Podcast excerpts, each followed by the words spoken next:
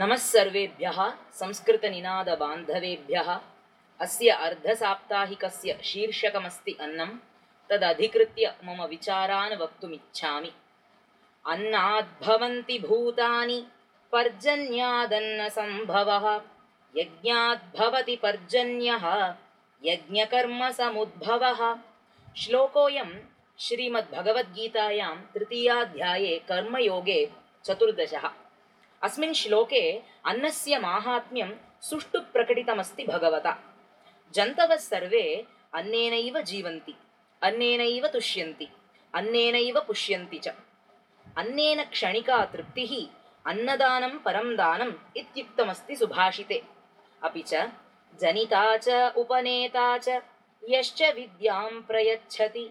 अन्नदाता भयद्राता पञ्चैते पितरः स्मृताः सुभाषितस्यास्यर्थः मनुष्यस्य जीवने पञ्चपितरः स्मृतः। यः जननं ददाति यः उपनयनं कारयति यः विद्यां ददाति यः अन्नं ददाति यः भयं निवारयति इत्येते। अतः सर्वेभ्यः पापेभ्यः अन्नदानम् अस्मान् विमोचयति।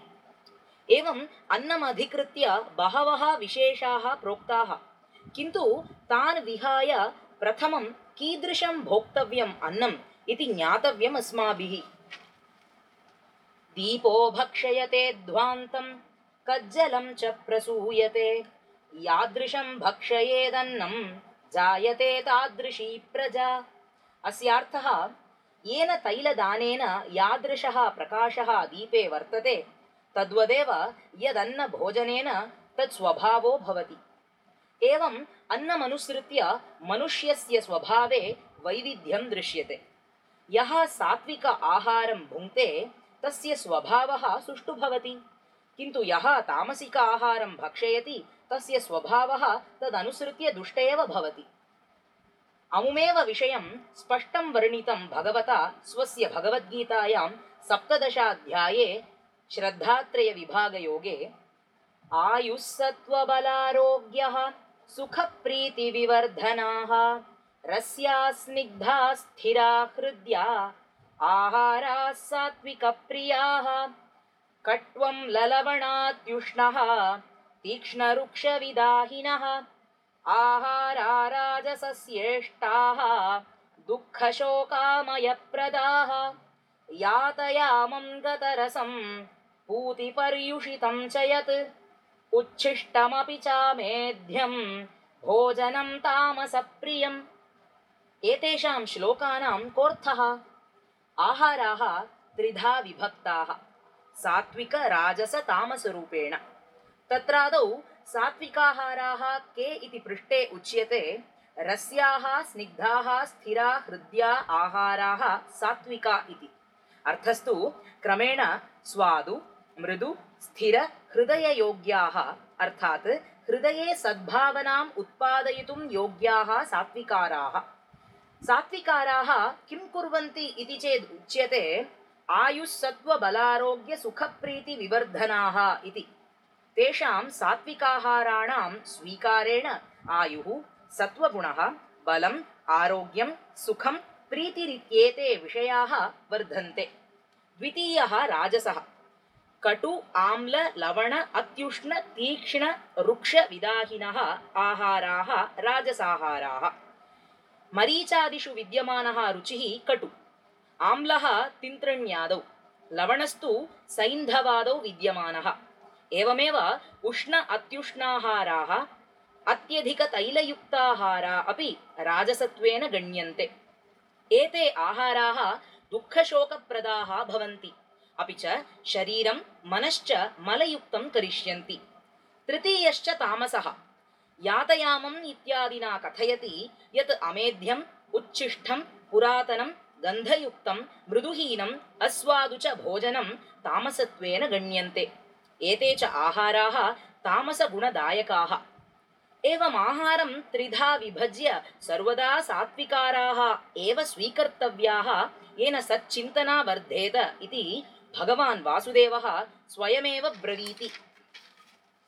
अन्नस्य जीर्णविषये आयुर्वेदे किमुक्तमस्ति इति पश्यामः। मात्रयाप्यभ्यवहतं पश्य चान्नं न जीर्यति। चिन्ताशोकभयक्रोधः दुःखशय्या प्रजागरैः इत्युक्तमस्ति चरकसंहितायाम्।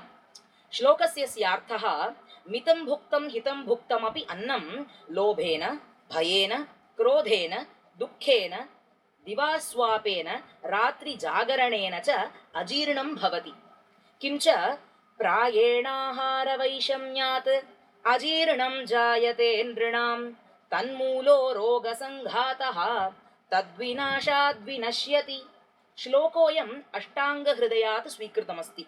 श्लोकस्य अकालभोजनम् अजीर्णं भूत्वा व्याधिम् उत्पादयति सकालभोजनं जीर्णं भूत्वा व्याधिं हरति।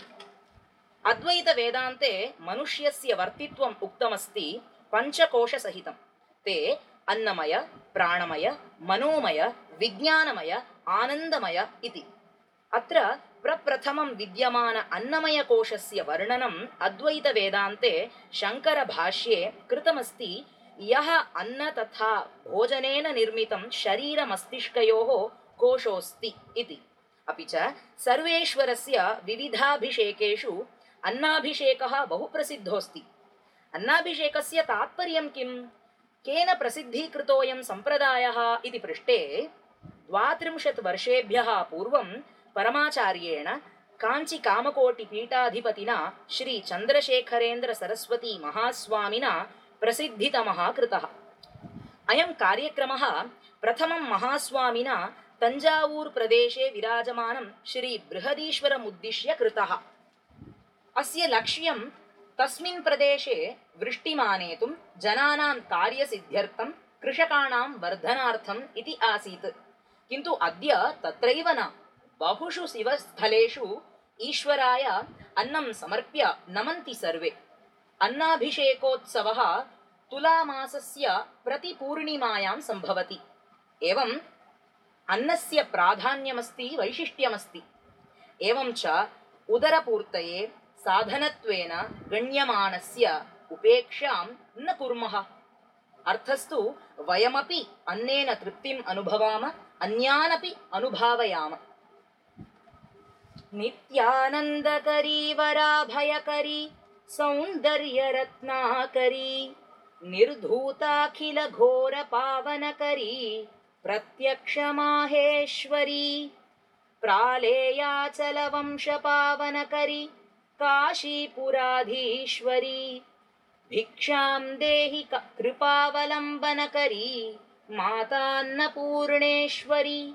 एवं श्लोकोऽयं द्वारा देवीम् अन्नपूर्णीं नत्वा विरमामि। धन्यास्मि